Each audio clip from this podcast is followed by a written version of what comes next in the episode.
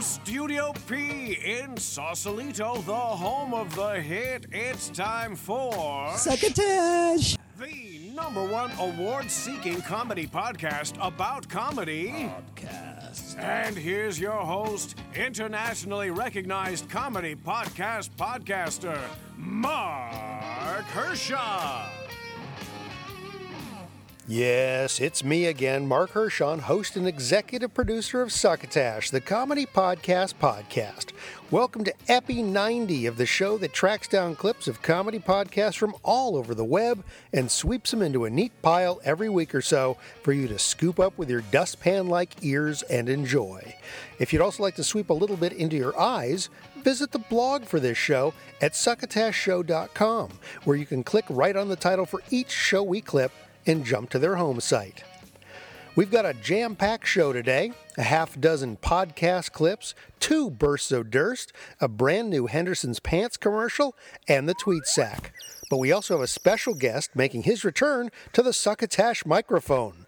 Jordan Brady, who was here last time to talk about his documentary called I Am Comic, he now has his follow up movie out, which he was musing about during the last time we chatted with him, and it's called I Am Road Comic. It's a funny documentary and neat little study of comics and comedy on the road. all modesty aside, I was okay. Like I, I pulled off the 20, 30 minutes that I was up there. But in the movie, I'm kind of the butt of the joke as far as uh, like I'm hacky and I do crowd work and I ask if there's birthdays, who wants to sing happy birthday. You know, I knew I was playing the fool. I am very excited to have Jordan back on the show, and he was very kind to give me a lot of time in our Skype chat earlier this week. The interview's pretty long, so I'm going to front load the show with the clips and other business, and then we'll spend the rest of the episode with Jordan. Since he last joined us, he's also become a podcaster, and we'll talk about that in our interview as well. So there's a lot of succotash to go. Strap in and let's get started. Now, when the guys at the Chillpak Hollywood Hour and I originally began mentioning each other's shows on each other's shows, I kind of thought it would be funny to come off like a bit of a feud, but it's been very friendly with them mentioning us and then us clipping them mentioning us. Then I made the mistake of not calling Phil Lairness back promptly a couple of weeks ago when I said I would. Oh boy, does this constitute the beginnings of a feud? I love acupuncture. I would. I'm actually going to go learn it so I could just do it on myself. Showback Hollywood Hour brought to you by Acupuncture Acupuncture. for all the times when your needles don't. You know what I don't love? know. What? I love Mark Hershon's Succotash. Succotash. I say that for the obligatory excerpt that will now appear on Mark Hershon's Succotash. if only. That's, of course, the comedy podcast podcast. yes, we love that show. Now, if only I could actually get this guy on the phone to uh, confer with him about a potential uh, pitch meeting that we're supposed to have.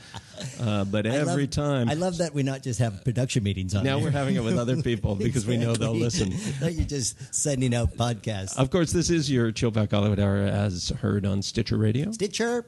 As uh, heard on iTunes. iTunes. At chillpakhollywood.com, C H I L L P A K Hollywood.com, and, And- through our new home, Look at our new home. Blog Talk Radio. They're so nice.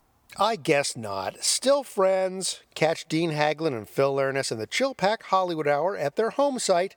That's chillpak, C H I L L P A K Hollywood.com or at Blog Talk Radio.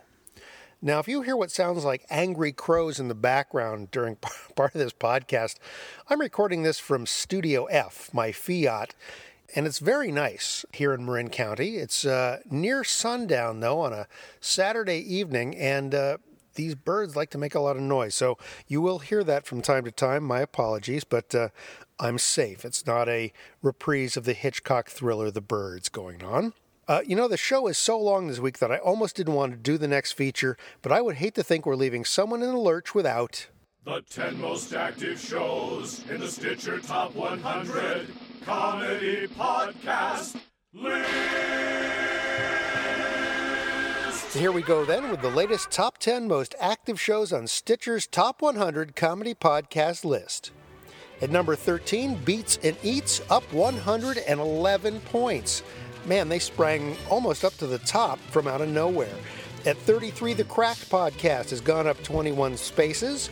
At 34, What About Pod? Up 33 places. At 35, Bertcast's podcast is up 11 spots.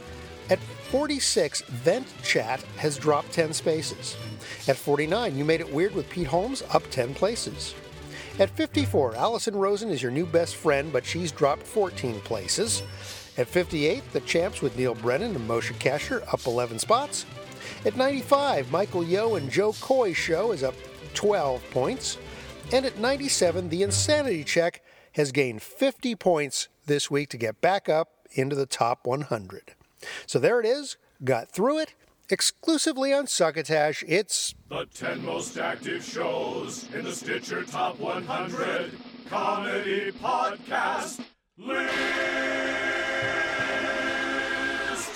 I cannot wait to open the conversational floodgates with our special guest Jordan Brady about his documentary I Am Road Comic and a whole bunch more. But we have so much else to get to this show. You really get your money's worth, which is wait a minute. How much do you pay? Oh yeah, nothing. Unless you click the donate button on our succotashshow.com website or go to Amazon through our Amazon banner the top of our succotashshow.com website or buy some merchandise from our succotashery. Hmm, then you're helping out. Otherwise, you're paying nothing, and well, you're definitely getting your money's worth. We've got a double dose of Durst for you again this episode. That is, of course, our burst Bursto Durst with political comedian and social commentator Will Durst. In this first blast, Durst goes off about the Washington Redskins debacle. Hey guys, Will Durst here with a few choice words about the Washington Redskins being stripped of six trademark registrations by the U.S. Patent and Trademark Office, which is usually as controversial as cilantro. Their reasoning was the football team's name was disparaging to Native Americans, and thus in violation of laws banning offensive language. Although to many Americans, it's the locational part of the name that is most repugnant.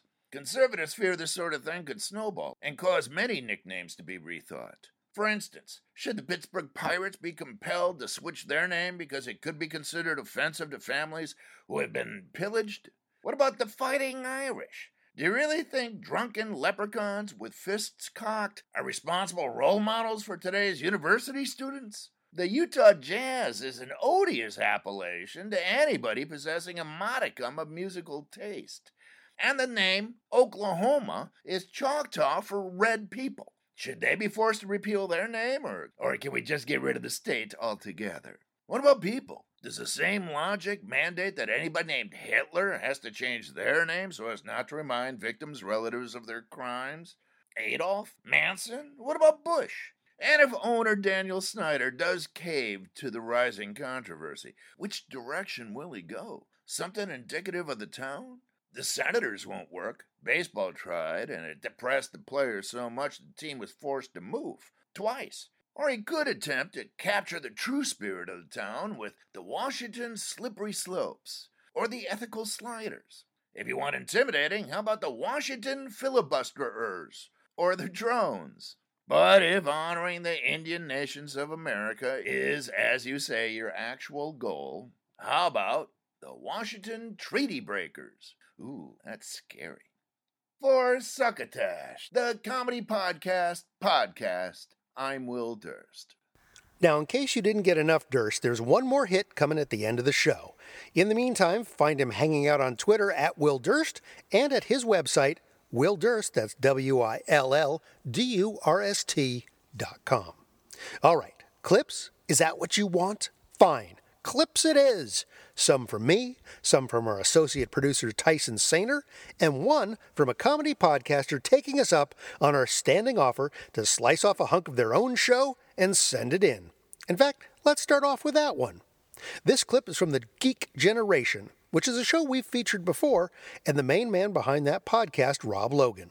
He says, and I quote, We've started playing a game on the Geek Generation called Smash Up, which combines two categories or concepts of things together, creating some hilarious results for things you probably never heard of. Recently, our Smash Up category was to combine Godzilla with any other movie, and in this clip, myself and my co host Mikey read the responses sent in from our super creative fans. Excellent. Love stuff like that. Let's listen. Let's then go into this week's Smash Up. Smash! Yeah, people love the Smash Up. Uh, we've been doing it for a little while now. And last time I asked you to smash up Godzilla and any other movie to create uh, the synopsis and title of a new Godzilla film that would just be completely ridiculous because Godzilla doesn't belong in it, essentially.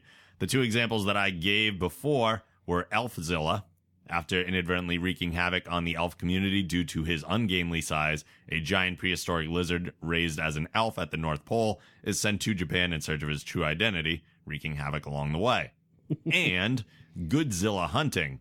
Godzilla, a 30 story tall reptile, has a gift for mathematics but needs help from a psychologist to find direction in his life. Both ridiculous concepts, and you guys came back with some that were even crazier.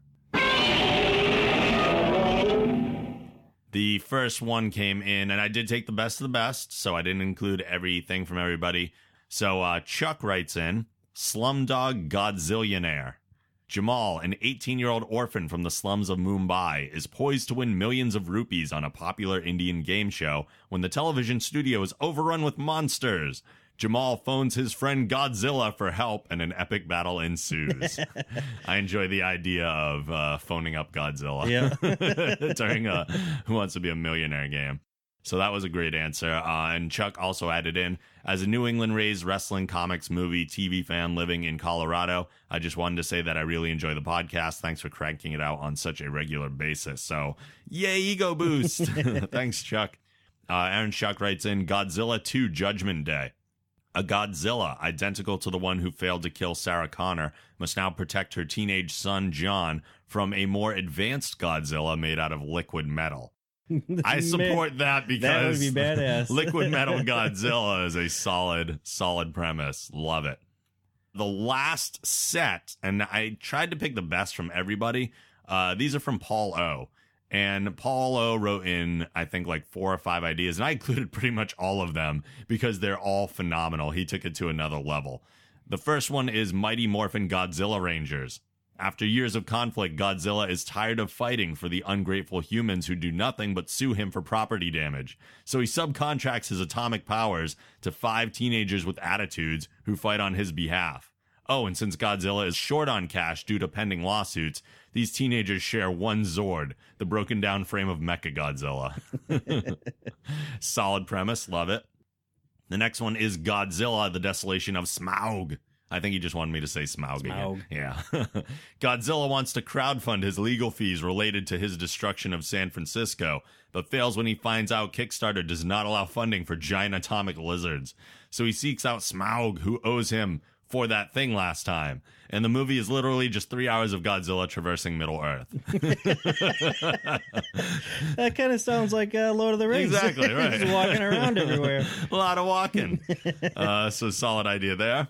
The next one is The Hunger Games Catching Godzilla.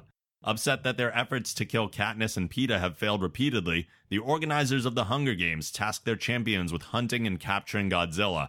After they inevitably fail, Godzilla stomps the shit out of this fake world, and the rest of us applaud in celebration. Love it. And the last one, and maybe the best one to go The Fast and the Godzilla Rios. Godzilla takes the place of Paul Walker as Brian O'Conner. Too soon? I don't know. I don't think so. Disgraced cop and international criminal who finally meets his match in Agent Hobbs, played by Dwayne The Rock Johnson. After a stalemate between The Rock and Godzilla, they decide to team up and hunt down criminals that present risks to our nation, both foreign and domestic. The movie ends with The Rock riding Godzilla into the sunset. Take my money! Take all my money! Are you kidding me? A movie with The Rock riding Godzilla? I am That's so in.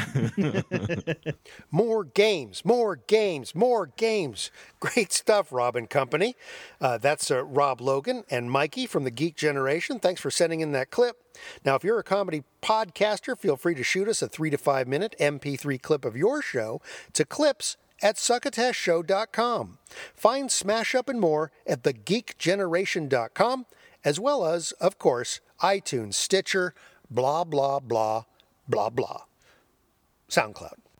Friend of Succotash Adam Spiegelman, host of the Proudly Resents podcast, recently did a little Succotash shout out episode. Hey, it's Proudly Resents Adam Spiegelman here for a special bonus episode. Fantastic. What? I try to keep all the episodes tight under an hour. If I can, close to half hour is ideal.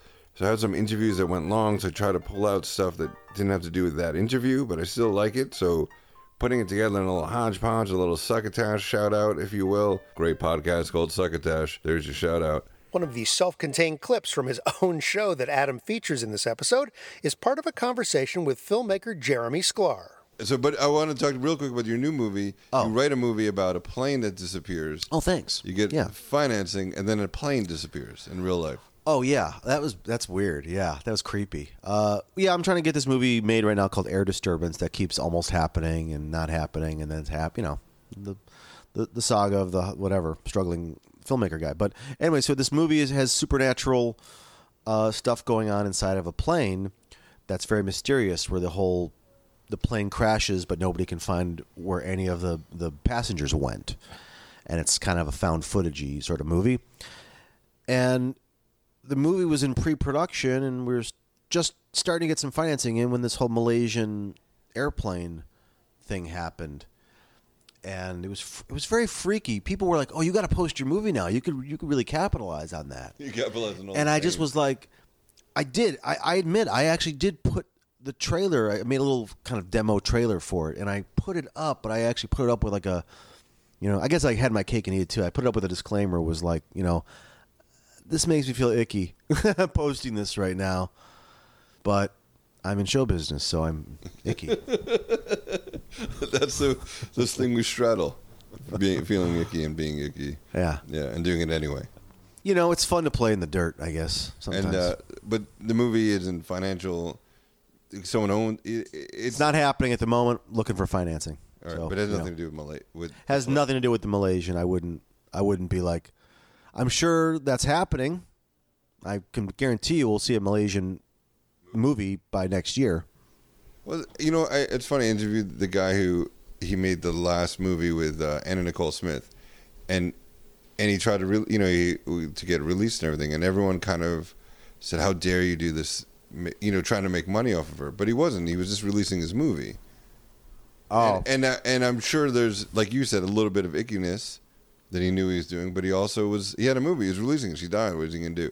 So, but but you but you can make a movie about 9-11 or you can't i'm trying to find a better example that you know like sometimes it's okay to put out a movie when the star dies it's not it's just perception oh yeah, batman um heath ledger dies yeah. I mean, there is a there is a kind of a yeah. When an artist dies, what happens to their work? I mean, when a painter's you know work dies, suddenly nothing there's to a, you know movie. yeah it wasn't like uh twilight zone yeah right. i mean He didn't putting get that killed out- on the movie. Yeah, what do you think about it? Like Crow or what's that movie? The Crow, right? yeah The that was crazy And then they released the movie with little, you know, stitched together kind of moments, and because they have to put out the movie they gotta, yeah. There's financial responsibilities. You gotta, the show must go on. If you like cult movies or you just enjoy hearing people trash them, don't miss Adam Spiegelman and his various guests at his home site, proudlyresents.com, as well as all of the other usual podcasting haunts. Still to come this epi is my talk with special guest Jordan Brady, a new Henderson's Pants commercial, and the tweet sack. But before we get there, more clips. Tyson Sainer, our associate producer, harvested this next clip from a podcast called Revelstoke Jim's Canadian Content. Now, Tyson couldn't have known this, but I've been aware of Revelstoke Jim since the early aughts. It was around the year 2000 or 2001 that I began to make a series of guest appearances on an early webcast. There was an attempt by some broadcast oriented companies to live cast shows on the internet, sort of a combination of a podcast and a video cast, but way before any of this sort of downloading stuff uh, was possible. The show I was on was hosted by science comedian Brian Malow. His show is part of a rudimentary network of shows, and the one that was on right after his was hosted by none other than Revelstoke Jim. So I was also catching snippets of his show. Here, some decade and some years later, is yet another snippet of Jim, live and direct from Revelstoke, British Columbia. And I thought, I'm going to go out before the show starts and I'm going to set up some microphones out by the highway. Remote microphones, wireless microphones that I can beam a signal back here to our location, which is the beautiful but slightly warm log broadcasting center at the corner of First and Main in downtown Revelstoke, the coolest little town north of nowhere. I would take these wireless microphones, bring the feed directly live into our broadcast, and share them with you, the listening audience, and explain exactly what was going on. Uh, let, us have a listen. Let's see what we. Uh, let's see if I. Uh, I have some switches here, so let's see. Let's see if we can figure out uh, how crazy the traffic is out there at the moment. So this is live on the Trans Canada Highway, 9:13 p.m. June 27th, 2014. Let's just uh, let's go have a listen.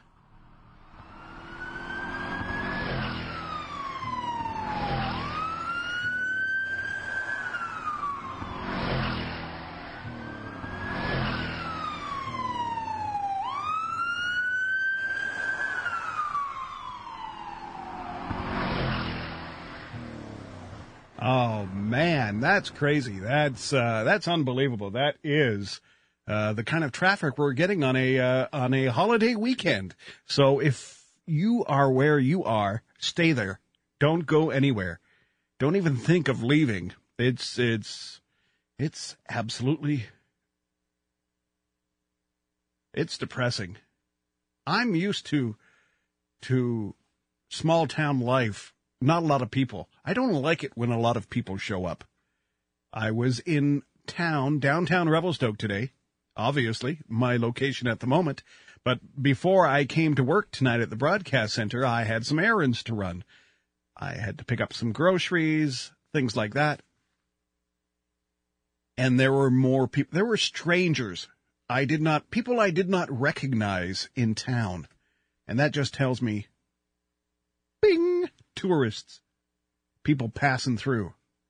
Riffraff. I don't like that. I like to go downtown and recognize everybody. I don't like to see strangers. But that was the situation tonight. I hope I hope they're not hanging around. I really do. I hope they're not hanging around. But I'd like you to hang around. By the way, I just also wanted to say I am, besides being back in Canada, I'm just so happy to be a Canadian. I do not like being an American on the, even on the internet. I, I had my night of, uh, I, when I worked for Play TV, I used to joke that I was a, uh, I was a Canadian, but I, I, I, I was a cyber American because I was working technically, I was in Canada, but I was working through the internet for an American company. I was being paid American dollars.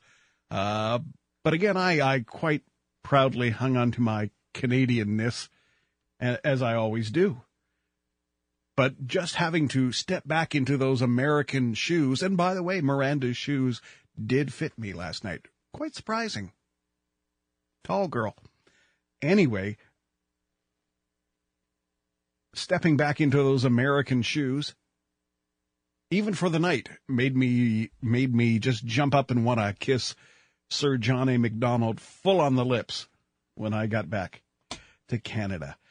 Revelstoke Jim beams in live from his hometown in Canada every Monday, Wednesday, and Friday on the GabNet. You can find his main page and other links at gabroadcaster.com. We had comedian Fred Stoller on Succotash back in Epi 15, when we were one of the very first podcasts that he had been a guest on. Since then, Fred's become a favorite guest of a lot of shows. So many, in fact, that I'm quite surprised he hasn't started one of his own because I think he'd be a terrific host.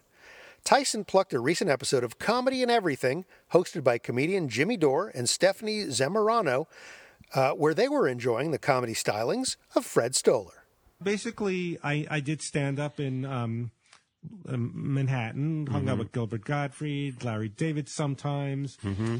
People like that. And I, w- I actually was there. This wasn't in the book, but when Larry said, "Hey, let's see how long we could not masturbate," you know, but you have to be honest. But I wasn't included. But I was there when I heard that, so I knew him. And he used to. I don't know what pick on me, but maybe I'm. I'm not one of these guys who knows how to uh, overcompensate and act cool. And he goes, "You're never gonna get laid. You're, you're doomed. You're a Jew from Brooklyn. Actually, we went to the same high school, except he's 11 years older than me. Uh-huh. Me, Larry David, Donna Pescow, Really? and Rico Petrocelli Accardi. I get them mixed up. I don't know who that is. Uh, some Rico. And uh, Don, do you know who Donna Pescow is? Yes. Yeah, she went there, and um, so he would. Uh, my actually around here, my friend Steve Skrovan. I don't know if you ever met him. Oh, uh, yeah. I did a show with Steve at the UCLA thing. He's with that uh, Citizens. Ralph Nader. Yeah, Yeah, that Ralph Nader group. yeah, public citizen. Public Citizen. That's yeah, it. yeah, yeah. And um, he was having a surprise birthday party, and I was there.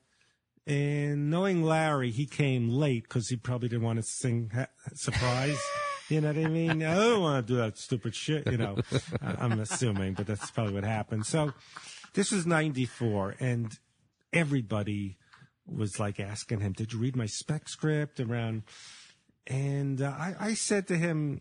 I don't know if you've tried to pursue the sitcom writing world, but No, I haven't. I never liked the idea of spec scripts that's writing something you know won't get done. Right. It just shows it an example. When I write something, I need the fantasy this is going to happen. Yes. You know what I mean? In order to be able to do it. Yeah, yes. like you're doing a spec podcast, or I don't know the analogy, but you know, what I'm How do you put about? your heart into it when you Yes. know no one's ever going to do it? You're doing this Yes. to try to get work on Veronica's closet. You know, this is my Larry Sanders that won't get done. So, and I wasn't pursuing that route. Um, I was stupid. Yeah, I, I again, you know, people made money. Was smart. You know, it's funny. The comics I started with that made the most money are just the ones that went that route. And you, You mean the the write the writing producing route? Yeah, yeah, yeah. Yes, guys- of course, sure. Yeah, they just knew. So basically, Well, you mean like Larry David? no, no, no. He was more, but just guys that weren't the killer headliners, but just knew to write the spec scripts Uh-huh. and, and make their way up in the sitcom Uh-huh. world.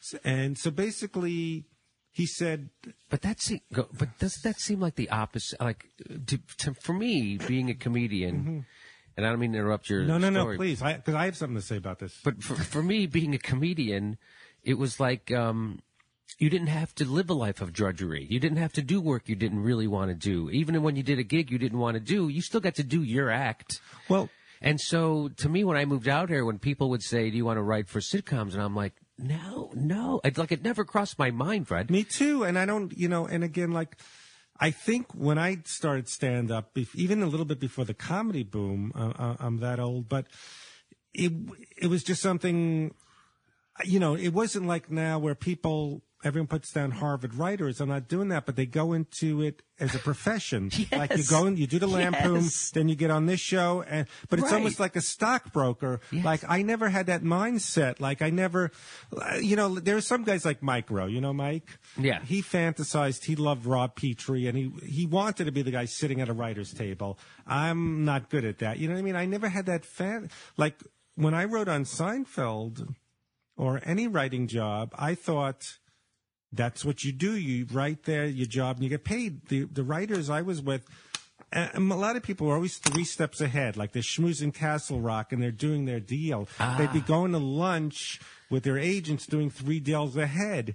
I never. I thought, you know, a writing job. Okay, you, you, you may, I'm making two thousand a week. That's pretty good. My first job. You know what I mean? Uh-huh. So yeah, I, I never. Yeah, it's it's profession oriented. You know, it's just like like I said. I remember um, Norm Macdonald told this story that um, he um, I forgot some of the, one of these Harvard guys. He was writing on Saturday Night Live, and he previously wrote on Roseanne. And the guy was going, "Why would you do that? You write on Roseanne, you get a deal at sitcom." But he was smart. He went from Roseanne to Saturday Night Live, knowing he'd you know score as a personality and get to be on the show, and it was more of his passion. Oh, you mean Norm Macdonald Yeah. knew he would? hmm Yeah. So someone said, "Why would you go from Roseanne to Saturday Night Live?" You know, people have Right. this progression and everything. Yeah, yeah, yeah. Because the real money's in sitcoms and residuals. Yeah, and also maybe yeah, creating your own show, and Right. that whole world. You know, hearing Fred on there reminds me we should have him back for a visit one of these days.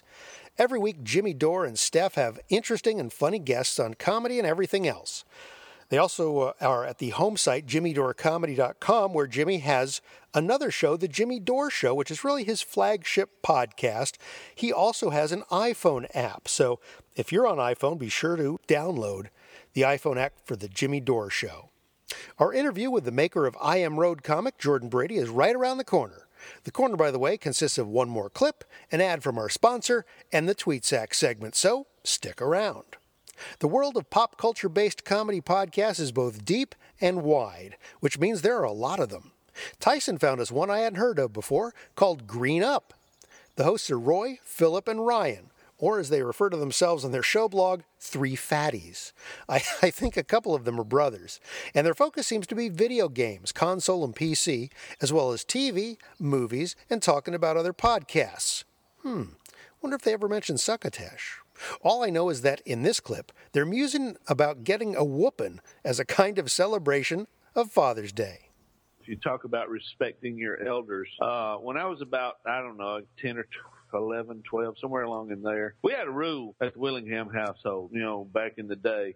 When the street light came on, your butt better be in the house. And, uh, you know, we pl- we didn't have internet and all that other stuff, so we played outside all the time. But we knew, buddy, when the when the street light came on, you had to be in the house. So one evening, I was up, I was all the way up at the far end of. We lived on a, a block, like a, a horseshoe shaped block, and I was about as far from the house as you could get. And uh, we were, it was it was an an epic play day. We were actually building an airplane and we had it suspended from a tree limb. And we were, you know, bit working on this plane, and it was awesome. It was it was a great project, and I was not paying attention. And uh, all of a sudden, I heard a very distinct voice call my name, I knew it was my dad. And I realized when I looked up and saw that the street light was on at my friend's house that you know I was in trouble. So uh, I go over, and my dad has walked all the way up the street looking for me. Couldn't find me. You know, I didn't hear him calling me. So uh, we start walking home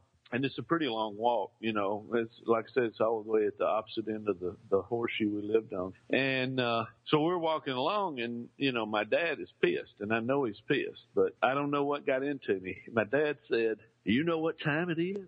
And it was at that moment I, I realized what I should say. I knew what I should say, but I thought, hey, you know, I, I got a little hair on my peaches now. You know, it's it's time to you know test this baby out. So I thought I'd come up with a real snappy answer. So I said, uh, yeah, I know what time it is. Uh, it's present time.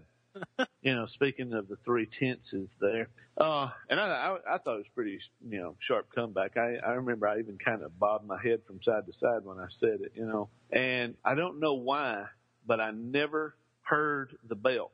Normally I hear the belt buckle. That thing had And- a jingle to it. And normally I hear that jingle on that belt buckle when I knew I'm in trouble. I never heard it. All I heard was, I'll show you what time it is.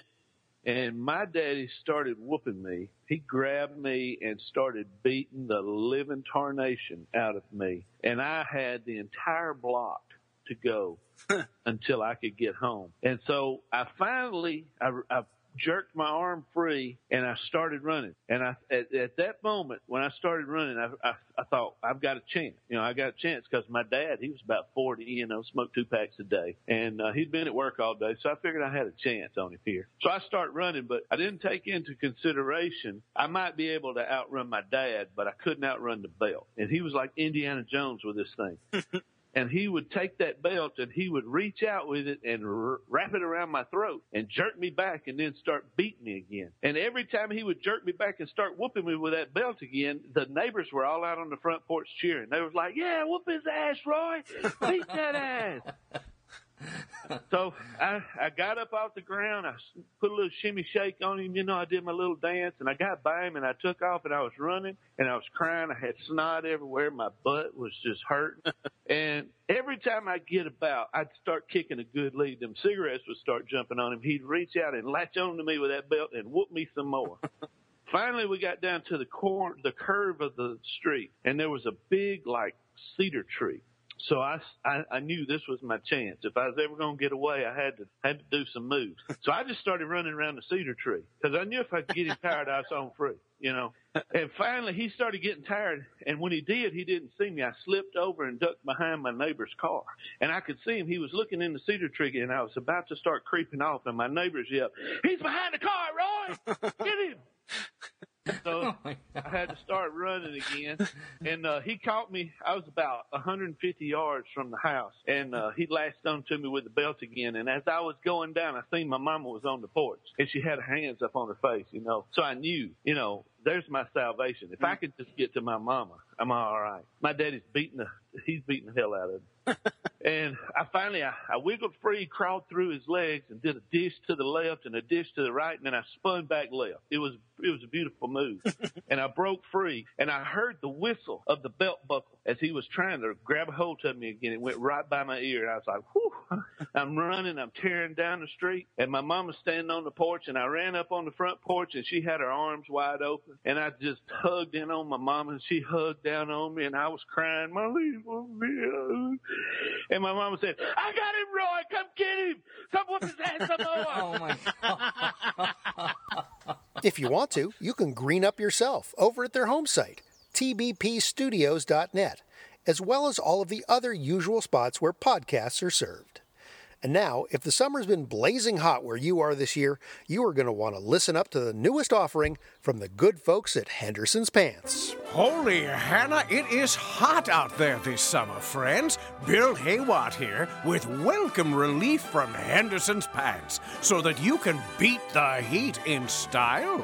I'm talking about their new camo cutoffs, the ragged edge shorts with a touch of desert machismo that's guaranteed to let a little cooling breeze in to where the sun don't shine. These aren't merely cheapo patterned knockoffs we're talking about. Every pair of Henderson's camo cutoffs is repurposed from genuine U.S. Army issue desert camouflage military big boy pants from a shipment that fell off the truck on their way to the Middle East. So some of our boys being out of uniform has turned into your good fortune. Once Henderson's Pants got their mitts on these pants, they called in some paramilitary advisors, gave the entire shipment a thorough blackwater rinse, and started snipping away. Henderson's has donated all of those cut-off pants legs to the Sleeves for the Homeless Foundation, so that you, you lucky duck, can snap up Henderson's camo cutoffs for a veritable song. Originally designed for the French Foreign Legion, Steam Fitters Union Local 23, and Staff Sergeant Daisy Dukes, Henderson's camo cutoffs can be found hanging on cyclone fences around military bases anywhere U.S. servicemen are bivouacked. With an emphasis on the whacked. That's Henderson's, maker of Shorty McShort shorts since 1993. And now, despite all efforts to the contrary, we return you to Succotash. I just heard from Bill Haywatt, incidentally, and he promises that he's got a wallop of a new drink that he wants to introduce to the Succotash audience, which means we will be doing, at long last, another installment of Boozin' with Bill, and I hope it happens soon. All right, let's do a quick dive into the tweet sack and then hustle into our interview with Jordan Brady. After tweeting back and forth with British comedian Nick Revell, who is also one of the creators of the very funny panel podcast No Pressure to Be Funny over in England, we were able to Skype it out just a couple of days ago for about a half an hour. You will hear that interview in our very next episode. I wanted to give a special mention to the WFOD, that's the Wheelbarrow Full of Dicks podcast. They had responded on Twitter to a tweet we put out saying that if you mention Succotash in your tweet, we'll be happy to retweet and mention your show. Now, they retweet our stuff a lot, but sometimes tweets slip under our radar. And by our, I mean my, because I'm really the only one reading these things. And I guess I missed mentioning them recently, particularly in our rundown that we have every show in the tweet sack. So, WFOD, thanks so much for mentioning us in your tweets, and I'm sure remembering us in your prayers. Godspeed. Speaking of the list of folks who have tweeted, retweeted, mentioned, DM'd, followed, or even liked us on Facebook this past week or so, here it is.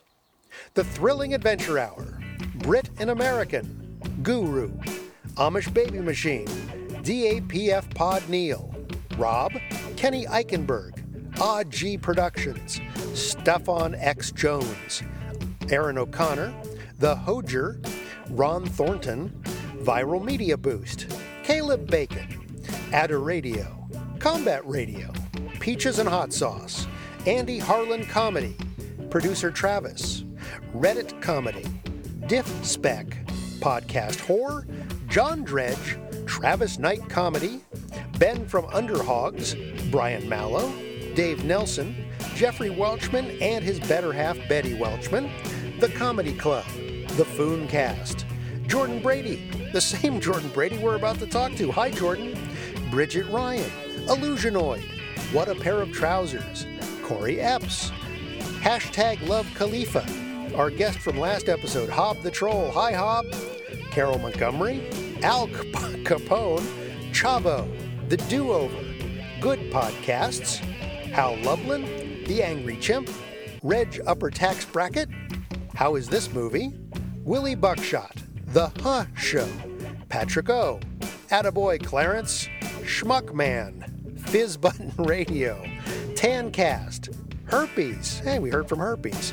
Conrad and Jack Show, Salty Language Pod, Thomas Gunn, Screens and Moans, uh, that's Screams and Moans, Distracted Gamer, Rufus and Howard from the Man by, pa- Man by Cow podcast, Chris Rowley, Chasing Greedo, Tavamo, Jennifer, Kovar McClure, Kaza Mirth, Dr. Norman Trousers, Stephen Pearl, Kelly V. Dolan, Thomas Green, Jason Bice, Showbiz Adjacent, Mike Dennison, Eric Rosenthal, King Terry, Anthony DeMoro, Bon Anobo, S. Je- S. Anthony Thomas, Improv Nerd, State of Gray, Wrong Foot Podcast, Laura Sainer, Toilet Humor, Kathleen Cavari, Godtrilla, Richie Lefevre, and Fadil.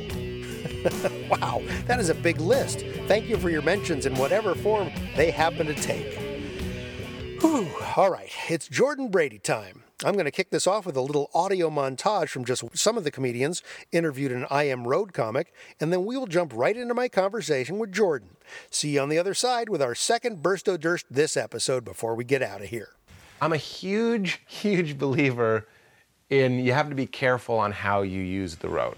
If you're a newer comedian and you've been doing it three years, two, three, four years, or whatever, I don't think you should be doing the road too much. I'm a firm believer that you'd be much better off living in whatever, Seattle, get a job at a coffee shop and go up three, four times a week at open mics. That would be better with peers that will help you navigate your act and keep it in a good place because you're a product of your environment. Huge. If you learn how to fucking destroy at some road shack, God love you. Chops are huge. We have to be able to deliver. We have to be professionals. We have to know how to deal with rowdy crowds, bad crowds, tired crowds. It, it, that's a part of our skill set. If someone says that you're like a roadie or you're too road, that's like an insult sometimes. One of the worst things you can say is if, if we're in the back of the room and we're watching somebody and they're like, got a little bit of road on them. The sheen is off. That you know that maybe the audience can't tell, but as a comic, you go, "Oh, you've been on the road too long. Yeah. You have the stench of the road on you." Friends of ours, he's got he's, he's touring too much. Look, the, the the issue is, do you become the road? The big problem with the road versus the city was, you know, do you sort of? It's a rare comic that can maintain their point of view uh, with years on the road, because the expectation is by the club owner and by the audience is to do something that those crowds will like. So, depending on how strong willed you are or, or how defined you see your point of view, it's very easy just to be accommodating and efficient as opposed to uh, unique and, and uh, original. And, you know, that's the big trick.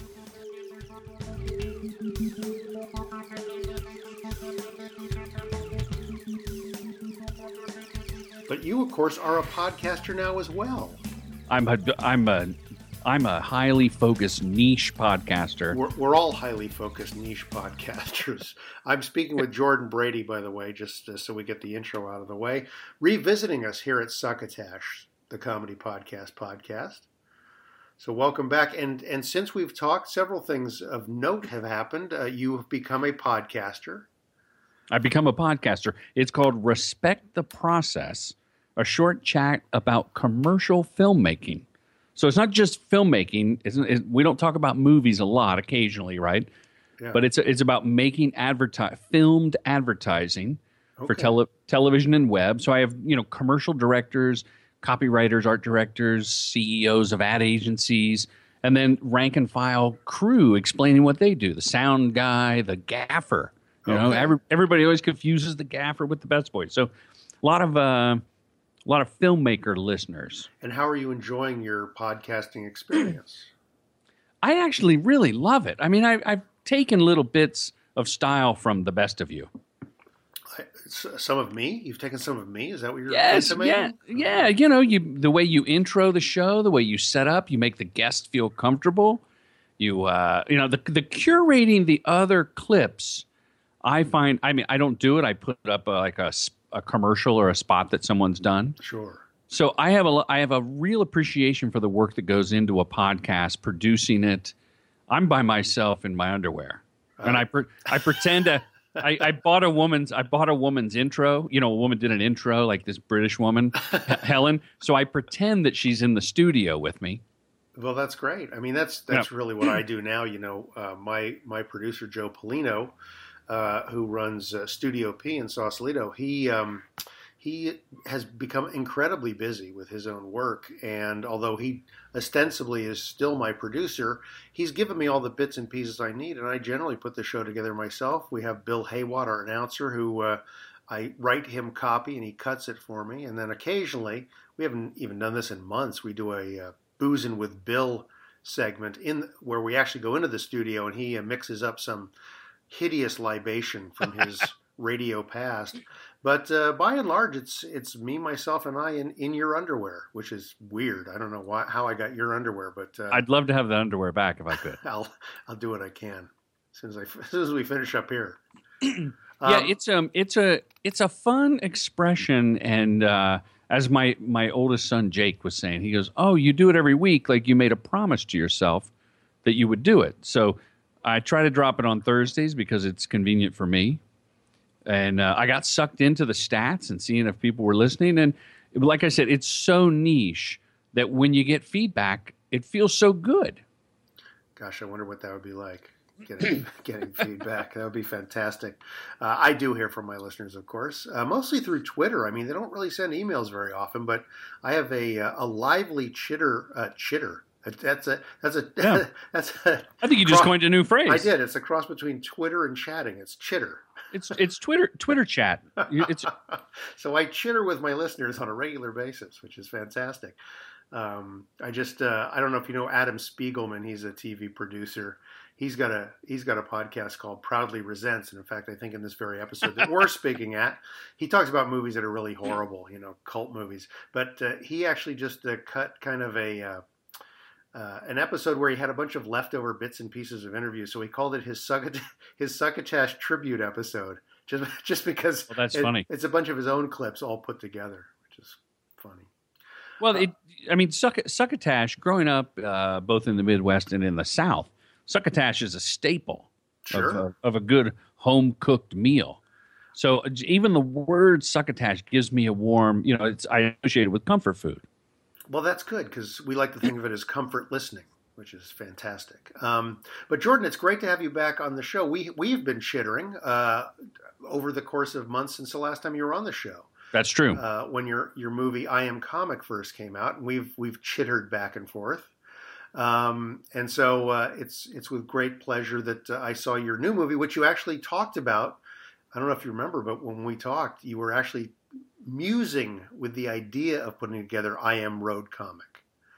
And uh, it was it was in my mind. It was in my mind uh, after the the cult success, and I say that with humility, grace, and modesty. I know when, when you say your own film had cult success, but but I do meet comedians that are like, "I love your movie," and and uh, it, it just it warms my heart. It really does. Uh, after that, I start toying with, well, what should I do next? Like, I wanted to do one about. I think I talked about it on the show. I wanted to do the African American comedian experience. Yes. we guys, right? Yep, that's and then I, I realized that would be hard for hard. I'm, I'm I'm from Ohio. I'm pretty white. That would be hard for me to pull off. but you did talk. You did talk about the you know this road comic idea. You talked about booking yourself up in the Northwest somewhere, and you know having somebody else go with you, and you know getting and, sure enough, that's really sort of the core essence of I Am Road Comic is. Uh, you doing it, getting back in there and doing it, putting yourself in. I would consider the comedy catbird seat, the middle act, Cor- correct. The rocking chair for you CBers out there. You uh, uh what, what what was the CB talk? Like you would you'd have the Papa Bear, you'd have the f- guy up front looking for the Smokies for the cops. That's right. That's and right. then you'd be in the rocking chair in that middle where you'd just coast. You didn't have to worry about getting a speeding ticket. exactly. So uh, you we'll get more into the movie, but um, it was uh, it was it was fun for me to watch. You know, this thing that you were just kind of spitballing as we were talking, uh, having come to life, and then you've surrounded it, of course, with uh, um, a number of interviews with people that have worked the road for for many many years. Before we kind of get into the movie, let's just sort of uh, kind of catch up on what else you've been up to because uh, you are um, probably foremost a, a commercial director and producer, really. Correct. Uh, I don't produce. I mean, I have a I have a production company, so I'm by default a producer, but I'm not a roll up my sleeves producer. I have the utmost admiration for the men and women that actually figure this shit out. I mean, it, it it really blows my mind, and I go, can we afford that? How do we have that? How do we have a crane both days? And they figure they figure it out. How are all these people here? How do we have such good lunch? Uh, I am a commercial filmmaker by trade. That is how I pay the bills, and uh, it's why I'm fortunate. I don't have to do a Kickstarter or you know Indiegogo for the film. I just plop down a credit card. I had the good graces, uh, the good the goodwill of the comedians that I guess we'll talk about later. Yeah. But um, yeah, commercial directing is like mounting an army of love because there's no Peyton Place like stories on the set. You don't get into these little clicks that you do on a longer form thing, like if you're on a series or a long movie. And I've done that. I failed miserably at narrative feature films. I, you know, indie films were okay, but it's just so hard. But a commercial, you you know, you shoot for one or two days, and then you disband, and next time you see each other, oh, wasn't it great? There's just no time for baloney. So what, what's what's the longest amount of time you've spent putting a commercial together? So starting July 4th, you will have seen or you will see these Dodge commercials. And they were they're pretty epic in scope and scale. And it was a, it was a couple days of shooting that took me a month to put together. Okay. And you know, it's so weird, Mark, because everybody applauds at wrap, like, woo, we're done. Yeah, we did it. High fives, great shoot. And I'm like, okay, I'm unemployed. I, you all are happy. I, I need to get a job. The crew usually has like three or four gigs lined up. The director goes, you know, job, put it together, treat you write a treatment, you do conference calls with the ad agency. It's a, by the way, it's a very collaborative art form. Hmm. I mean, the, the the men and women at the ad agency, the creatives, that you know, the copywriter, the art director, you know this. Sure. I mean, they're they're so creative and inventive. And a guy on on my podcast, another director, was saying we're like the we're like the surrogate parent. Hmm. You know, we take it. It's been it's been birthed. We take it for a while. We raise it to a teenager. Then here you go. You can put it on air. So that it, it's kind of easy. It's again, it's like the catbird seat. Yeah, yeah, that's uh, that's kind of a cool position to be in. I I, I remember in the you know I, I wrote these uh, several Hallmark movies, and I was fortunate enough to be invited to be on the set for the entire production, and it was with uh, this sort of sense of loss as the the uh, wrap for the film was coming because all the crew people when they weren't working they were on their cell phones lining up their next gigs and it was like hey wait aren't we still having fun hold on a second you got we were all buddies just a couple of days ago and now you're all talking about going away You know, it that's that's so funny because uh, usually around you know after lunch there's that lull as digestion sets in. mm-hmm. So uh, I can feel it, and my regular crew know that I'll announce usually around two thirty-eight p.m. Okay, everybody, let's take four minutes, and everybody get their phone out and text and find your next job. It usually gets a laugh, and I go, "No, seriously, get, your next job. Check check your phone." oh that's funny And and the ones that know that that's coming, then they respect the process that you you know you're not texting during the day the whole time. yeah yeah exactly. which which really has to have, i mean you have to have seen that change drastically over the last 10 or 15 years you know before it was people trying to you know jostle to get time on a payphone somewhere Right. to try and call and now they, they're they become very lazy because it's right in their pocket at the same time they're always on the damn thing Oh, I'm so old. I remember when people would shimmy up the pole to get Mabel. ER five four eight. Connect me to the next motion picture. Hello, Ma. Is it a talkie? Let's bring the sound man. Oh, that's funny. Um, so all you know, all this commercial uh, directing that you do, how does it translate for you then to step into the shoes of a documentarian? You know, Mark, I gotta say that you're you're beholden as a commercial director to not just the uh, the copywriter and the creative director and the art director who birthed the script, and you want to add your flavor to it, right? But you know they they made the you're just throwing logs on their comedy fire Hmm. if you do comedy in my case. Yeah.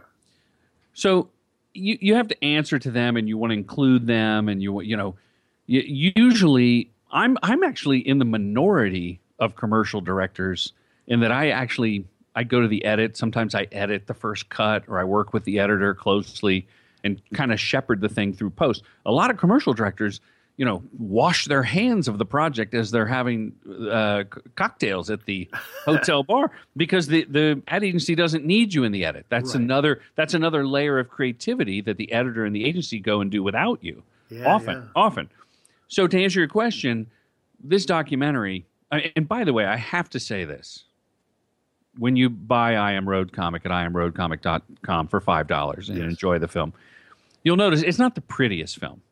It's not like I shot it with a camcorder and I did it myself and I'm trying to interview people and I'm checking the focus and I forget that I had the facial recognition on. It's out of focus and Alonzo Bowden leans forward, then he's out of focus for a great clip. But it all it all will answer your question in that creatively, I didn't give a shit. Right. Like creatively, I don't care how it looks. I don't I don't care. I mean, the soundbite was so good. The comedians doing the interviews were so funny and honest that it doesn't really matter that it was a camcorder.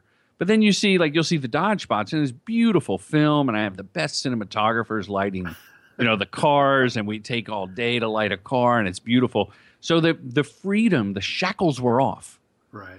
when you can just go around and do do the thing and uh and just and then in the edit you're editing i mean it's a short movie it's like 68 minutes i think Yeah.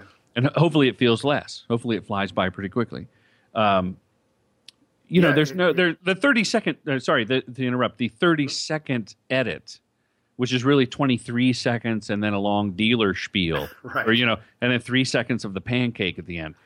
Like to, to shoot for two days to make a couple of 23 second ads is is a different discipline and a different skill set than going out and gathering a bunch of interviews and trying to make a story. It's like you know trying to make a quilt Yes. so it's it's totally different. Uh, and with the interviews, you know, you're directing, but you're not saying, okay, okay, Pete Holmes, could you say that again? But this time, have a little have a little mischief in your eye Uh-huh. as you as you tell me about the comedy condo.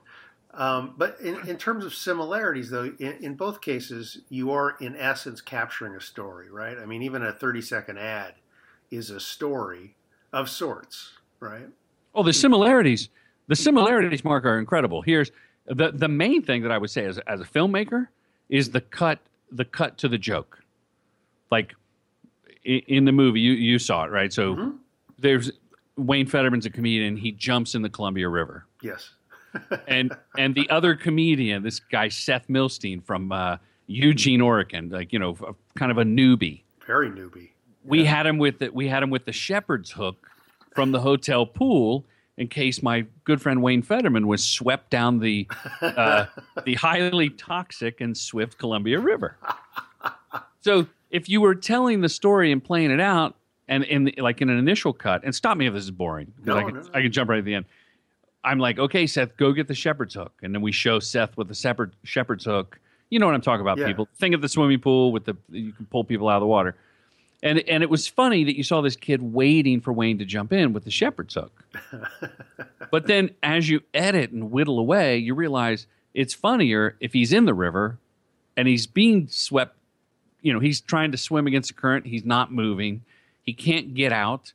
And then when you cut over and you see the kid with the shepherd's hook, it's funny. Yeah. Like it, or it's funnier because you you're adding another element to the story. You're adding another layer onto it. Yes, and that that all happens in editing because you're putting, you know, you've got all those elements sort of floating around, right? I mean, and then like you said, as you're sort of sh- shaving and whittling away, you figure out where the bits and pieces come together to make the most the, the most humorous impact. Correct. And when do you dole that in? When do you play the card of the shepherd's hook?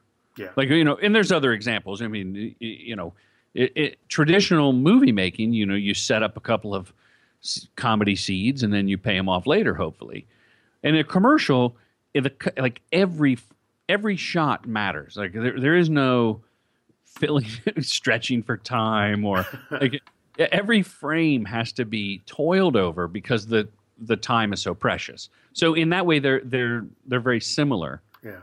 and and for me it, it was also uh, creating a mood. You know i think a director creates a mood on set for the actors to give their best performance. I try to cast a lot of stand-ups whenever i can. Uh, i think we talked about it last time i was on the show. Matt weinhold years ago i Yeah. put in a kia commercial. He was awesome. A couple commercials actually. Uh, and then you know on the documentary you want to create a loose feeling to get the most candid response from people. Yeah, and uh, you, you have a, a number of familiar faces in uh, I Am Road comic, um, and uh, I think people will be uh, delighted to see uh, a number of them. And probably some people will not know who some of these people are, um, but a lot of them are very well known. Um, you know, like T.J. Miller and Pete Holmes, who you mentioned before. Marc Maron is uh, in uh, quite a bit.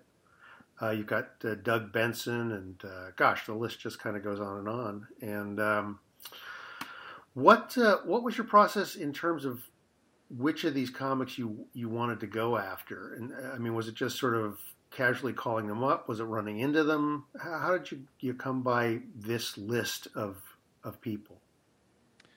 Well, I, I'm critical that the first movie, I Am Comic, available on iTunes, is is a lot of old white guys. Hmm. So I purposely set out. I mean, I don't know if I can. I don't know if I can uh, bridge the the color barrier because I, I don't know as many minority comedians. I don't even say minority anymore, but I don't know as many comedians of different uh, ethnic backgrounds Right. as I do white guys because I'm an old white guy. But I knew some of the young white guys because they had seen the movie. So like Pete Holmes, I, I met, and he said, "Oh, I liked uh, I liked your movie." And I said, "Oh, I want you to do this other one." Now Marc Maron is interesting because I had run into him as I was editing I Am Comic, and but I was done, but I wanted to put him on the DVD bonus because like it was just too late to fold him in, and I. Uh, you know, once the sh- once you get to a certain place in the edit, even though it's digital and you can like drop stuff in, it's still really hard. You've crafted a story and then to like throw another person in. So I I, I kind of screwed up on having on not squeezing him into I Am Comic. So for sure, I wanted to have him in I Am Road Comic, and by this time he had blown up. Yes. I mean, he, you know, the show was starting and the podcast, his podcast, I mean, just, he's got a hundred million downloads.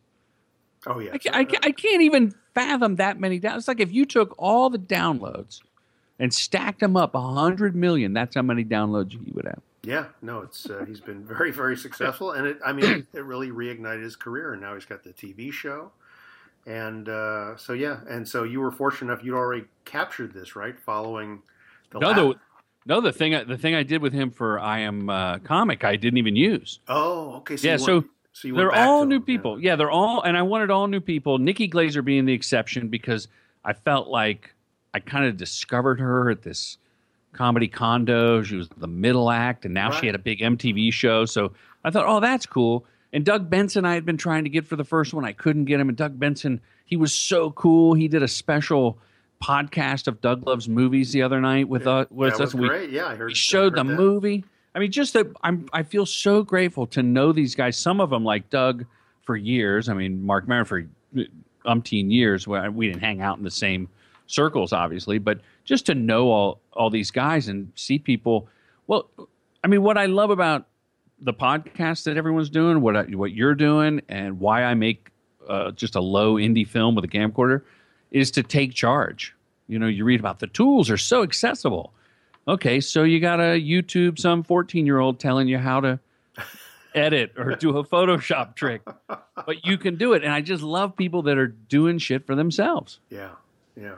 And I had uh, when I was listening to people here, you you had all the old white guys up at top. So uh, just to mention Right, a couple, of, you you mentioned Alonzo Bowden, but you also got uh, Maria Bamford and Jen Kirkman and W. Kamau Bell, uh, people like that. So yeah, you're definitely you know showing a bit more of a, a, range in this movie than you did with the last one. Um, which was interesting.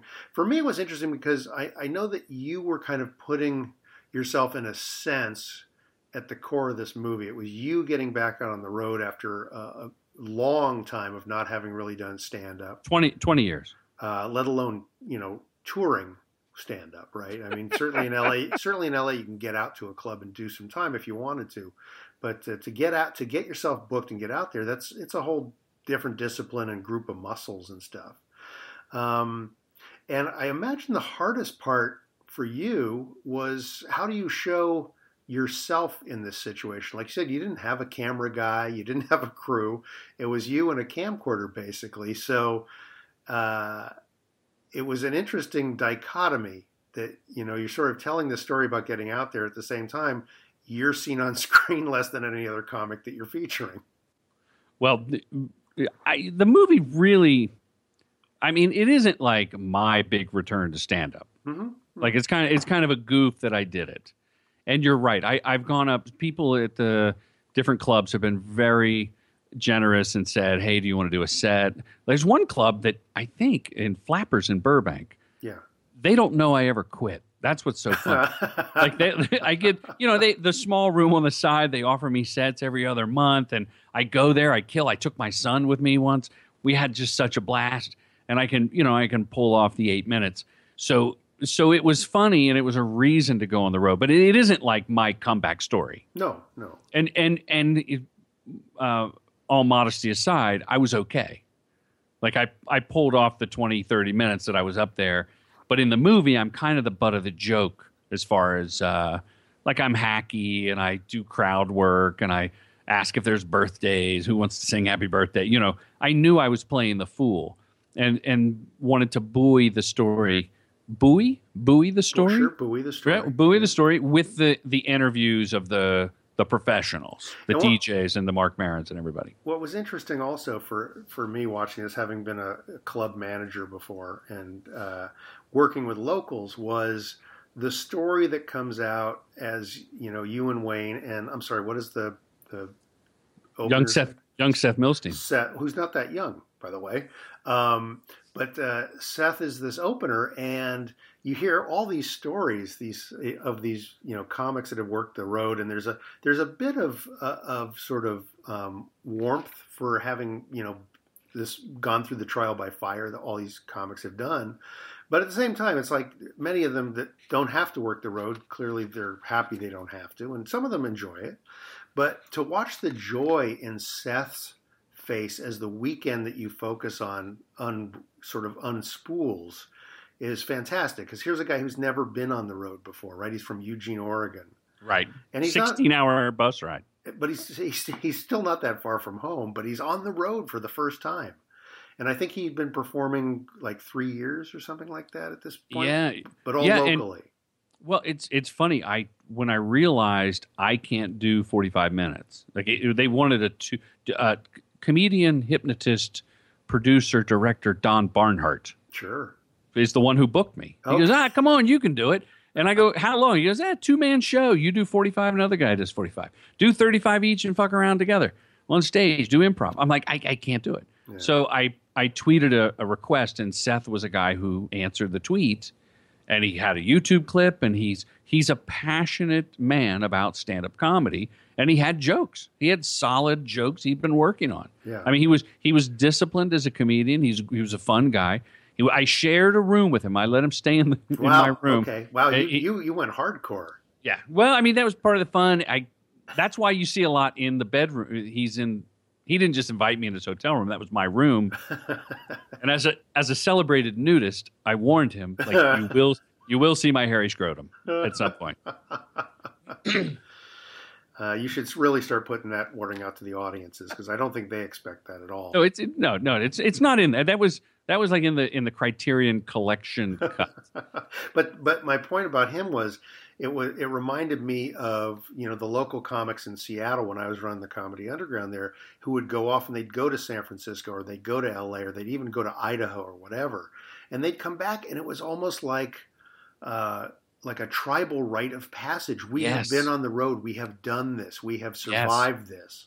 And you we got s- paid outside of our cocoon to Yeah. do this. and you could see i mean because working the road is hellish. It just there's no there's no two ways about it. In many ways it's hellish. But at the beginning stages when you're first going out the excitement far overwhelms the hellishness that you're ab- about to endure right? I mean there's so much uh, excitement. And like he said i feel like i finally arrived. Like i'm finally really a comedian. And that was a very sweet moment for me just to hear him say that. I mean, he was, and he was also part of the. I mean, there's a folklore to getting along with comics that you don't know, but you have this, you know, brotherhood, this sisterhood. You have a bond with the comedian. I mean, there's more comedians now than ever, but it's still a pretty small amount of people compared to society. yes know, it's a special it's a special thing so and and by and i mean club owners bookers promoters comedians it, it's this own world right that we're in. So to go on the road and get along and hang out in the day and talk comedy you know i think that's what that level of the road that we captured uh, still has. If you're doing theaters and you're bringing an opening act and you see him at the show that's not really what i call the road. Like brian brian regan is on the road. Yes. But he has a tour bus with his wife and he's selling out arena, you know, Yeah. theater. Jim Gaffigan is doing the road, air quotes, but he's flying in doing a big, a big, uh, you know, civic center. Yeah, and it's uh, you know he's in, if he is in a hotel, he's got this you know the penthouse suite and everything else. Um, but it was interesting um, also that the fact that you know sometimes if you're going to be going out on the road the first time, you might be paired up with like a real hacky headliner who you know just well it just you know and, Yes. and and what do you learn from that? Well, I suppose you can learn from that, but you don't know what to expect. But here's his first time out. He's with you, who's you know maybe you haven't been doing comedy for a long time, but you still know comedy. And then to have Wayne Federman as the headliner you're working with, who's you know not just a, a great comic, but he's a great guy. Yeah, he's he's a fun guy. He's a weird guy too. I mean, I've I've known him. He he was a chuppah holder at my wedding. I mean, I love the man. Uh, I asked him to do it, and in fact, we flew. And you'll see in the movie, we actually flew and we changed planes. We had a little plane to get to this small remote town. Originally, we were supposed to do a Wednesday Thursday gig that would allow us to drive. Like we Oh, could have done 12 hours up to somewhere in Oregon and then the next day drive to do another one nighter and then the weekend that we did. Yeah. And I and I called a couple of weeks ahead of time. I go, "Hey, I don't have any information about the gig." He goes, "Oh, I hadn't heard from you, so I booked someone else." Oh God. So I had to scramble and buy the plane tickets. Oh, Um, okay. but traveling with Wayne was a lot of fun, and Wayne was the one who imposed the rule that you see in the movie. Let's do it old school, where we're not going to spend money on food. That was funny too. So you've got this running gag, which is pretty funny, about how you're, you know, coming by your your sustenance. Uh, although you did manage to slip the noose at one point and get yourself a, a decent cup of coffee. Oh, I had to. I had to. It's it's it's funny because we made waffles at the uh, the hotel free breakfast buffet, hmm and uh, Marc Maron, who I know hasn't, I don't think he's seen the movie yet. No, but his episode last week was exactly that. he had the, the I think it's the same waffle iron, the same waffle maker at like a it. hotel. And so like I just loved when I saw that in his episode because it was funny and it was he was funny being on the road in that episode. But it just validated like, okay, we these are the things that comedians do. You eat the waffle, you kind of fill yourself up and load up, Yeah. right? Load up on carbs at breakfast, steal a little yogurt for lunch, Yeah. then hold out till you get the comedy club dinner. So imagine going out for four or five weeks like that, which I did as a young man. Oh yeah, no. I uh, do you remember Jack Marion by any chance? Jack Marion. Jack was a San Francisco comic. Uh, was part of the kind of early '70s to late '70s to maybe early '80s scene, and then he just kind of disappeared. And about ten years later, I was living for a year in Santa Fe, New Mexico, and I get this call uh, from Jack Marion, who I haven't seen in 12 years. Oh yeah, I know who he is. Yeah, and he calls me up and he says, "Hey, hey, Marky," which is what he always called me. He says, uh, "I'm doing a gig in, um, I think it was somewhere in Colorado." Um, and I said, "Oh, what have you been up to?" He says, "Well, just working the road." Oh, okay. Where you living? He says, "No, I'm just working the road." I mean, he became one of those guys. You know, no apartment, no home, just working the road. And he was calling me not to catch up, but because Santa Fe was on the way to the gig, and could he crash at my place for a night so he Oh, that's could, hilarious. he could shower and get ready for you know having to be in front of people again. That is funny. There's a guy. Oh, I wish I, his name is Al, and he's from Michigan. And a comedian I knew, Jerry from uh, was it Jerry Elliott, who's now a DJ in, in Columbus, Ohio, did a documentary on this guy traveling the road. He just followed this guy Al, and he and Al is a road dog. I mean, he's got to be in his sixties. I thought he was in his sixties when I worked with him. so, but still killing, still doing. You know, I think that you make a choice, and by talking to the T.J. Millers and Pete Holmes and uh, like Kyle Kinane, I don't know if you know him, and, and Maria Bamford. You know, they're doing stand up on the road on their own terms because they want to yes. because they they want to go out. I mean, they don't kill themselves, and they're still trying to sell a unique point of view. Yeah, Like- and it's it's a way. I always told comics that were coming up in Seattle. I always said you got to get on the road to help start making your act bulletproof because your act might kill here in Seattle, but you take two steps out of here and it's going to die a horrible death. And then you you what I was trying to find out was, do you even need the road to develop material in 2014? Mm. because and and none of this made it in the film listeners if you're buying it for this reason but i heard from club owners and from comedians a, a different point of view on this but some of the bookers would say oh if i could get so and so in with her big youtube bit uh, it'll pack the house Oh, and then the comedian would be like you know i'll kill for 35 minutes and then she goes up and struggles for 40 minutes and then closes with the youtube bit and everybody forgets that she sucked Wow. Yeah. do you know what I mean? So, like, you could make a living off of your YouTube bits, and you could skip the whole road as we're talking about it. You could go Yeah, go right to booking yourself as a headliner, and and and actually, Kyle Kinane talked about getting a few television credits like Conan and things like that, and then being thrown out as a headliner, and he didn't have the material. Yeah, you know that that became and he, he was kind of on the tail end of that curve when all the the big name comics were getting their TV shows. We may have even talked about this last time you were on, and there were all these sort of C level comics, and you could still get on the Tonight Show, and you could still do a set, and you could still get yourself booked because you'd been on Tonight Show. So you'd get a headliner set, and people would show up to the club and find out they were you know watching a 45 minute act that had the same the, the only good part was the seven minutes they'd seen on TV. Exactly. Yeah, so it's the same phenomenon except now played out on the internet. Yeah, and and I think my conclusion at the end of it was you still need to go out and test the material, and the people that you're going to play for when they're when you're on television are actually out in America. Yes. And so if you go to Arkansas, you want to know that your bits that killed in Miami and that did okay in Boise actually, you know, have a little legs when you go to the other towns. Yeah. yeah. Now, did did this experience give you any sort of itch to to want to get back out there? Absolutely not.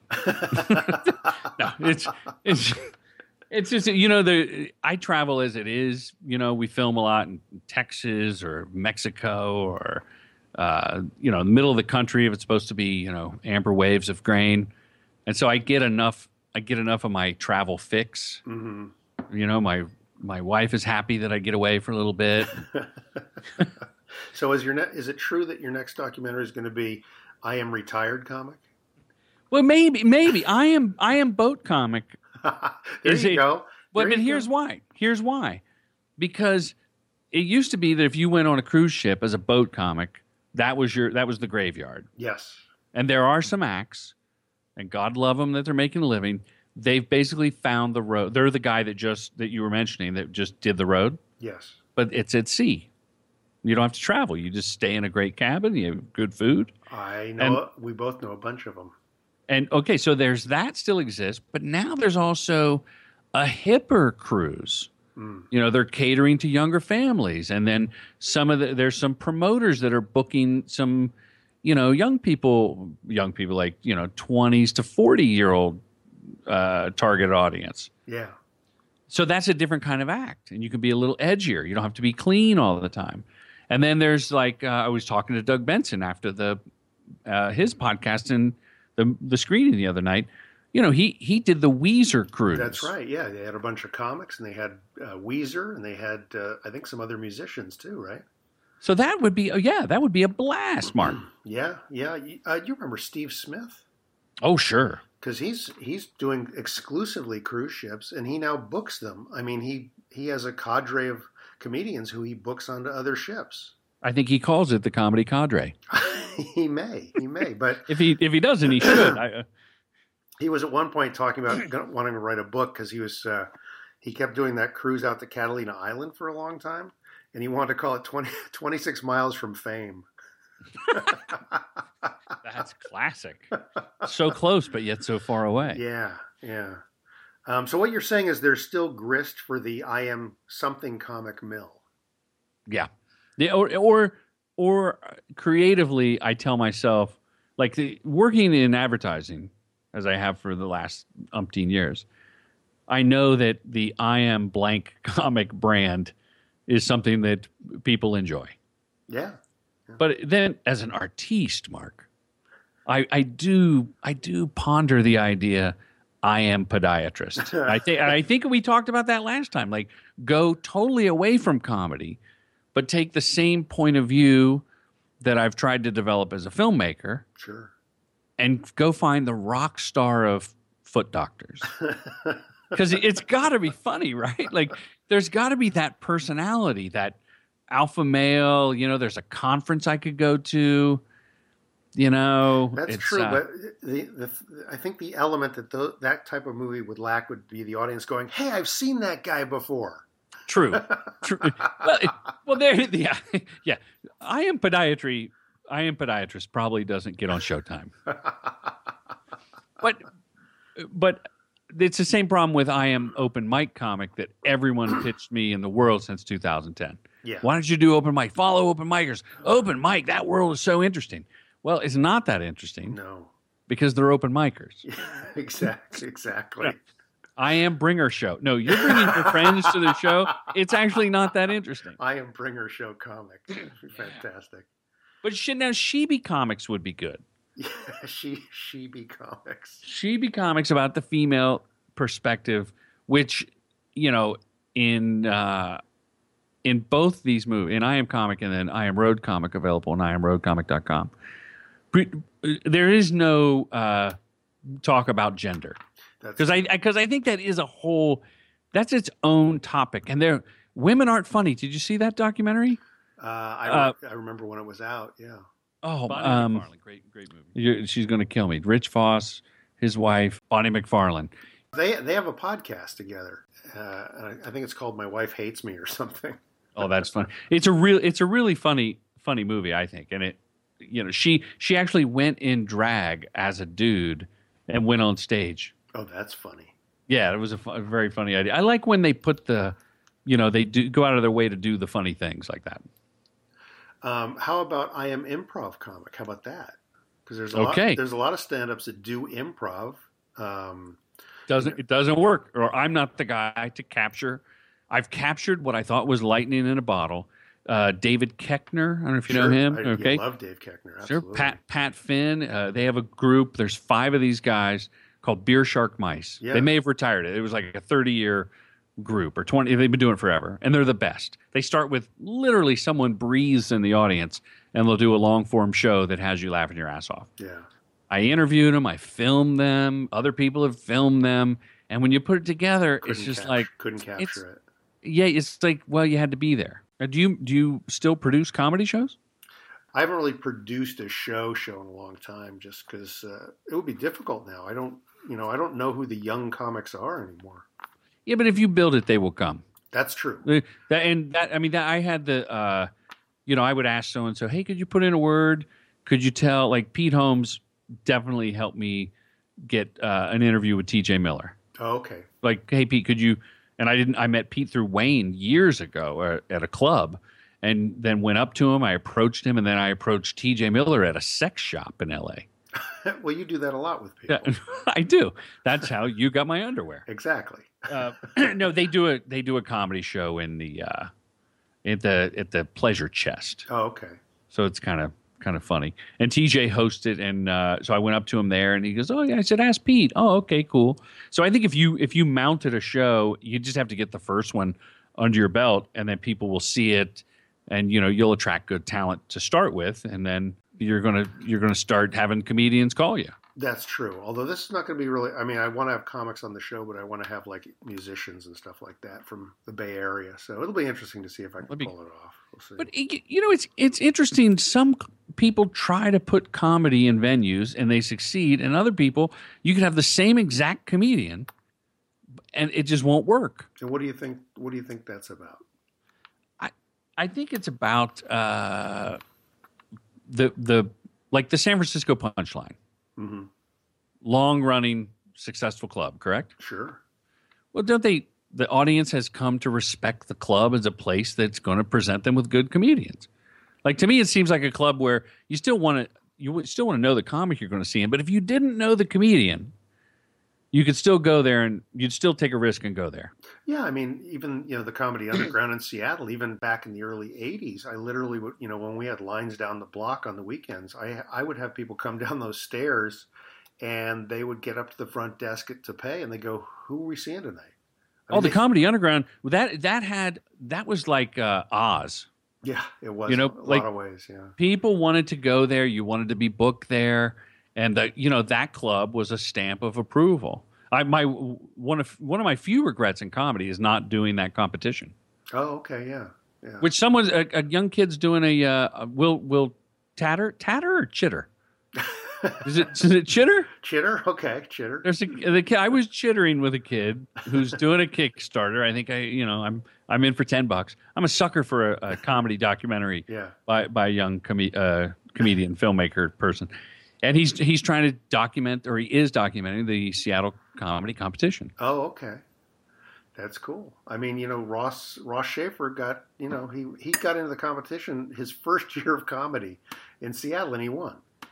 Ama- I remember that. Yeah. So it's, uh, I mean, it, it- and yet there's people that have done like the San Francisco competition, and they'll come in in like the bottom ten, and they're some of the best comics you've ever seen in your life.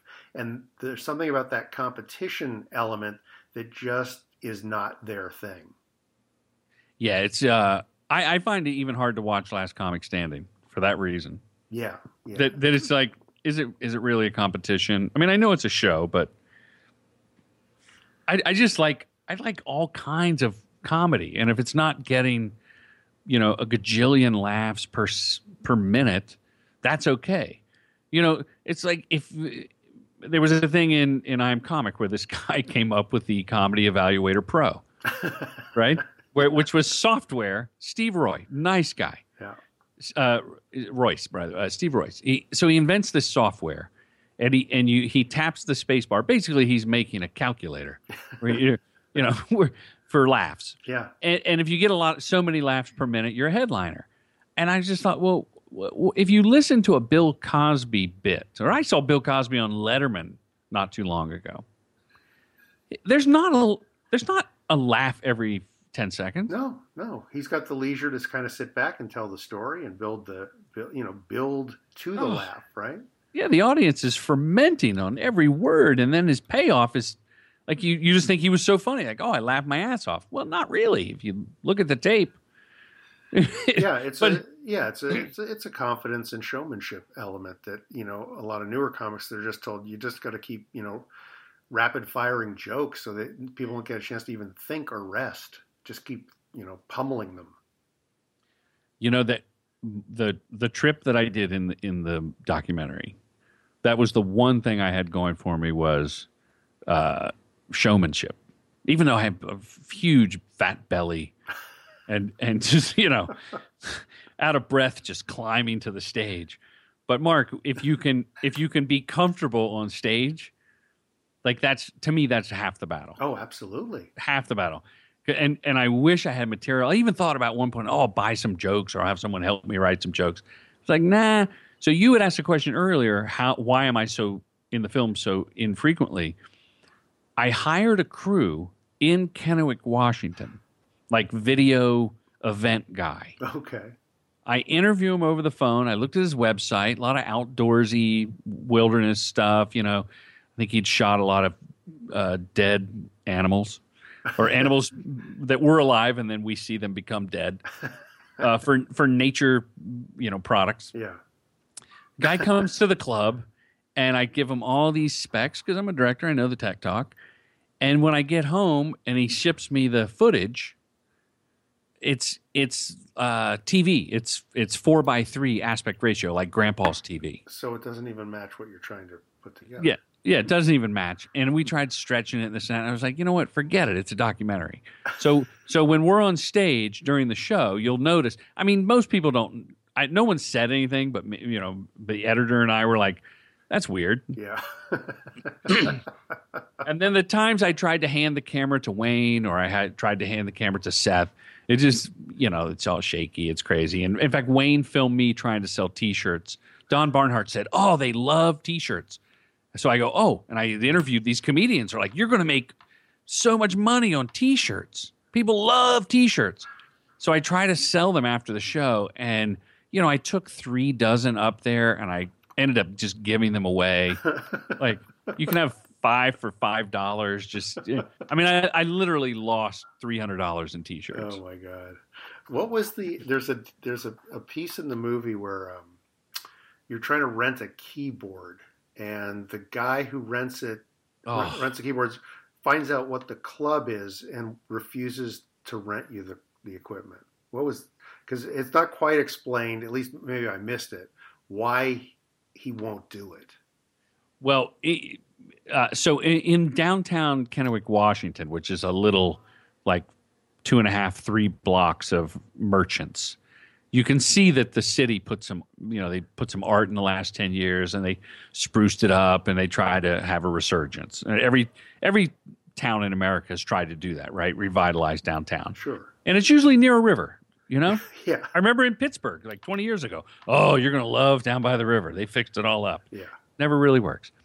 Um, so uh, in the beginning of the movie, you hear Wayne Federman say, he left a voicemail for me saying, hey, hey, if you could get me a keyboard. Right. I've been playing piano in my act, and, and that's part of my shtick. So part of convincing him to go on the road with me to do the movie and to have fun for a weekend was, you know, because he, he doesn't really play a lot of bars like that anymore. Right. right. He would do a week at the improv or something. So I said, Yeah, I'll take care of getting you a keyboard.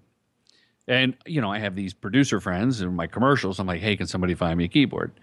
So we tracked a guy down, Alan Willis, so nice of uh, Tri City Music, and he's he's seven, I don't know, ten storefronts down from the club, Jack Diddley's. Perfect. Right. Right. But because of the nightlife that happens in the tattoo parlors and the bars and the you know the the trouble that they've had with drunken young people on that strip on the weekends, he said no. And because you know there there was a guy you'll see in the movie, I mean you saw in the movie a guy got kicked out of the club and ended up going to the hospital. Right. Right. So they're kind of rough at Jack Diddley's. And, uh, or they were. They've calmed it down. They're nice people. So Alan Willis of Tri City Music said, uh, Yeah, I, have, I got a keyboard. I'll rent you. And it was, you know, a couple hundred bucks for the weekend. And he goes, By the way, where's it going? And I said, Oh, just literally down the street. You're on the same block. You're at 1700. This is at 1600. This is going to be perfect. And he, there was silence. And he goes, I'm afraid I can't do that. Wow. Yeah. Wow. He has since moved his store to uh, another part of town. That's fantastic. Well, listen. Let's. Uh, why don't you tell uh, folks the the best way they can get a copy of the movie? I downloaded it. I paid my five dollars. I got it. Oh my gosh, bless you. Absolutely. Well, you Bless you. Got to support the. Got to support the uh, small filmmaker, right? Yeah. Oh, you know what? I, I this was a choice. I, uh, listeners, you're supporting independent film. You're supporting comedy. The biggest expense I have was like you know legal. I don't want to get sued. You know, and, and it's it's well mixed by the way. I knocked it at the beginning of the show, Mark, that it, it doesn't look as pretty as my other stuff, but uh, it sounds really good. It does. Yeah. It was professionally mixed. Uh, $5 for a limited time only, just like the McRib. you can download it at iamroadcomic.com. Couldn't be easier. I Am Road Comic is the name of the movie. iamroadcomic.com is the website. $5 download. You can download it and keep it. You can you can stream it. These are not refurbished downloads. They're brand new downloads. I watched it off my iPad and streamed it to my TV. How about that? No, for real? Because I, I did hear like three people complain that slower, older iPads had a problem. I, I have an iPad Mini and it worked fine. Oh, fabulous. Yeah. And then from that to the TV. Yeah, absolutely. Oh, you're living in the future. Oh yeah, man. And hey, by the way, this is no McRib. This movie of yours. This is a full-on Shamrock Shake. I wonder where you're going. This is Shamrock Shake, nice, well played, sir. now I am. I imagine it will end up. I, I'm talking to the people that will get it on the regular channels, but I I just didn't want to wait. You know, love the Louis C.K. yes. a juggernaut, both comedically and as an entrepreneur with his uh, five dollar download special a few years ago. Yeah. But, but damn, couldn't he have done it for seven? because you know I was like, well, it's a movie, it's a documentary. It took years. There's lots of people, lots of editing. You don't have to edit a comedy special. Seven, I want seven bucks. Even the the web people that are helping me, you know, go. You know, if you make it seven, you actually sell more. You make more and you sell more. That's right. And I was like, you know, I think my comedy nerd brethren expect to pay five dollars. That's yes. The the price has been set because I mean, uh, Gaffigan sells his for five dollars, and all these other guys starting to do their own. They're all five dollars. That's that's the price, the going Yeah. price. So that's what it is. Well, you know what would help is if uh, you can get a good review on like Huffington Post. Oh my God, I would. Uh, I I don't know. I don't know whose taint I have to tickle to do that. I would. I would. I would love that. Well, let That- me let me see if I can talk to somebody here at uh, Succotash Studios and see if we can't get that done. Put in a word. You know, they uh, uh, one of the, the no bullshit. One of the biggest uh, feathers that I wear in my cap, and I, I don't mean figuratively. I'm actually wearing A feathered cap. a, a feathered cap right now in my underwear. Uh, when the Huffington Post listed the documentaries, comedy documentaries, like it's its own genre now, Mark. Wow. Comedy documentary. I think it started with the Aristocrats. Oh, there you go. Okay. High, Right? High bar. Yeah. And then there was uh, when stand up stood out on the Boston scene, if you saw that one. Yeah. I, Um, I I'm involved in a comedy documentary that's uh, being finished right now in San Francisco. Tell me, tell me what is that? Uh, it's called Three Still Standing, and it, it it's about comedy in the early '80s through present day, and it follows the uh, the journey uh, of uh, Will Durst, Johnny Steele, and Larry Bubbles Brown. Oh my goodness. And uh, What a great that's the three amigos right yeah, there. It's it's a pretty fun project. I, I I'm in it a little bit. Uh, Oh, I, w- good. I was on a road trip. Um, Driving Dana Carvey and Larry Brown to uh, a couple of gigs in Northern California and Southern Oregon. for the for this movie. Uh, we just during during we- the filming, or yeah, it- yeah, this was no, archival cap- stuff. No, no, we captured it for the movie. We had uh, two GoPro cameras in the car, and I was doing the tech for that and uh, driving.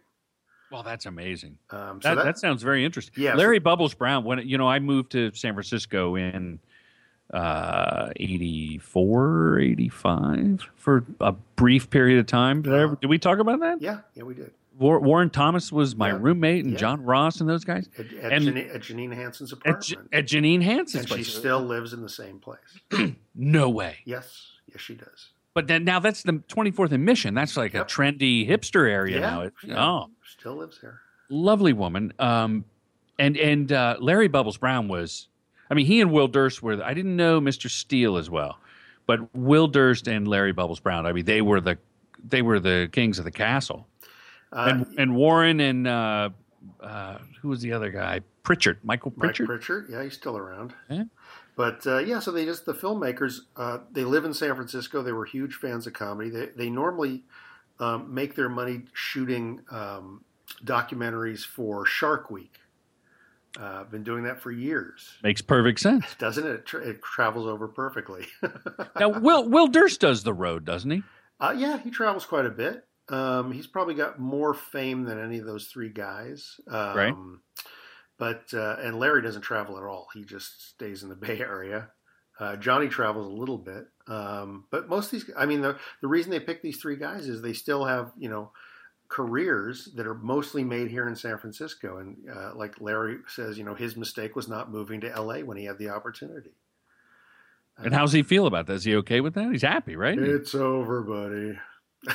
that's that's Larry. It's over, buddy. So what he always says. But uh, I'm actually tapping him to be my announcer for my live talk show. So that With that same voice. That Of course, yeah. Oh, that's hilarious. Oh yeah. Well, hey man, I, I appreciate you having me on. This is uh has been a lot of fun. I'm I, I'm just I feel so blessed. I know that people use that too much, especially when they when they chatter, chitter, I, chitter, chatter. I, I am an ordained minister, however, through the uh, Universal Life Church, so I literally can bless you. you are, you really are. You're not I, kidding. I am, yeah. Well, then please bless me because I feel, I, or maybe you already have, and I, didn't know I, it. I did the last time. Yeah. It, I, I feel so blessed to be able to just go out and that the these comedians, you know, T.J. Miller. I just saw him yesterday in Transformers, and you know he's he supports the film. He throw out a tweet, you know, That's great. gives me his time with his interview. Like if anything, anything else you need, call me up. Like I feel so blessed in these guys that are of a new generation to be able to talk to them. And really, I mean, everything's kind of the same. There's YouTube, and you have to tweet, Yeah. and you can you can book your own shows now. But really, if you don't have the act, uh, I mean, next time we talk, let's go more into is it uh, the singer or the song? yeah, yeah, let's You do know? that. That'd be great. Cool. That'd be great. Okay. Mark, thank you so much. Uh, thank you, Jordan. This has been terrific, and uh, we will talk to you soon. I'll talk to you later. All right, man. Take care. Bye. the road is like your wife and that like doing spots in the city are like your mistresses and yeah they're fun and you get good stuff out of them but the road's always going to be there waiting for you and will love you unconditionally Worst thing about the road would have to be. Can't think of anything. It's like lovemaking. The crowd makes noises, involuntary noises, pleasure noises, response that I then change my performance based on, oh, they seem to like that. They seem to not like that. This crowd seems to want me to be big and in their face. This crowd seems to make, maybe I'll play it a little more subtle or whatever. It's sex. It's sex. And hopefully at the end, what does sex make you feel? Love, connection, your fear is gone, your empathy's up so should it be with a good comedy show. I know, what is this, fucking Sermon on the Mount? Fuck me up the ass. I agree. This is some bullshit. But if you want to know what I think sometimes, it's stuff like that. Thanks so much to Jordan for talking with us. He mentioned everywhere you can find the movie right now and more information, as well as his own podcast, Respect the Process, which also happens to be available on iTunes. Why not go to jordanbrady.com if you have any questions? I will also have a link in my blog entry for this episode uh, to Jordan's home site and our home site, succotashshow.com. We tap dance out of here with a closing word from Will Durst about celebrating the 4th of July. Hey guys, Will Durst here, wishing you all a terrific 4th of July, the most American of our holidays. A day where we celebrate the birth of the greatest nation on the face of the planet, a major reason why we have all those darn problems with our borders. After all, you don't see a lot of stories about the teeming humanity streaming across the border into Kazakhstan or Kyrgyzstan, which many experts claim are two entirely different places. The 4th is also the loudest of all the holidays, and typically we refuse to be shy about it. Let's drink a lot of beer and handle explosives, leading to a bunch of brand new nicknames like Lefty and Patch. Even in San Francisco, my lovely wife Debbie Ann and I try to do the red, white, and blue thing so patriotically that Ghost of Patrick Henry slaps us imaginary high fives. Although, like everything else, the city by the bay manages to throw its own unique slant on Independence Day, since our fireworks are usually shrouded in fog. So instead of ooh and ah, it's more like, huh? What? Was that anything? And of course, the hardest part of barbecuing is keeping the tofu and bean sprouts from slipping through the grates. But the fourth means dead solid summer, folks. So get your vacation licks in. It's time for family, friends, food, and fireworks. Go snore in a hammock. Fly some flags from the handlebars of your bike. And blow some stuff up real good. because all too soon we'll be stuffing the flip flops back into the closet while hauling out the school supplies and pumpkin carving kits. Happy birthday, America. I gotta tell you, in the right light, you don't look a day over 189. For Succotash, the comedy podcast podcast, I'm Will Durst. Thank you, Will Durst. He can be caught tweeting at Will Durst on Twitter. You can like him on Facebook. You can visit his home site, willdurst.com. Okay, of all the episodes that we have ever done, this is the 90th of them. Thanks for listening, or just letting us play absently in the background while you get something more important done. Until next time, and especially if you have podcast hungry friends, please remember to pass the succotash. You've been listening to Succotash, the comedy podcast podcast with your host, Mark Hershon. Brought to you by Henderson's Pants and. Imagine your company's name right here. Find us on the web at succotashshow.com, on iTunes, on Stitcher Smart Radio, and on SoundCloud. You can also hear us streaming and like us on Facebook. Follow us on Twitter at Succotash Show.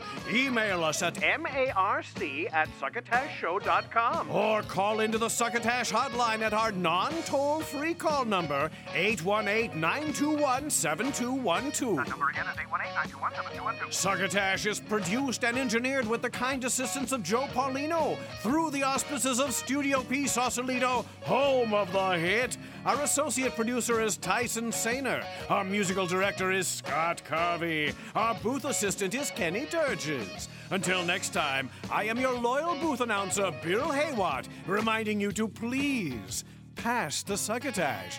Goodbye.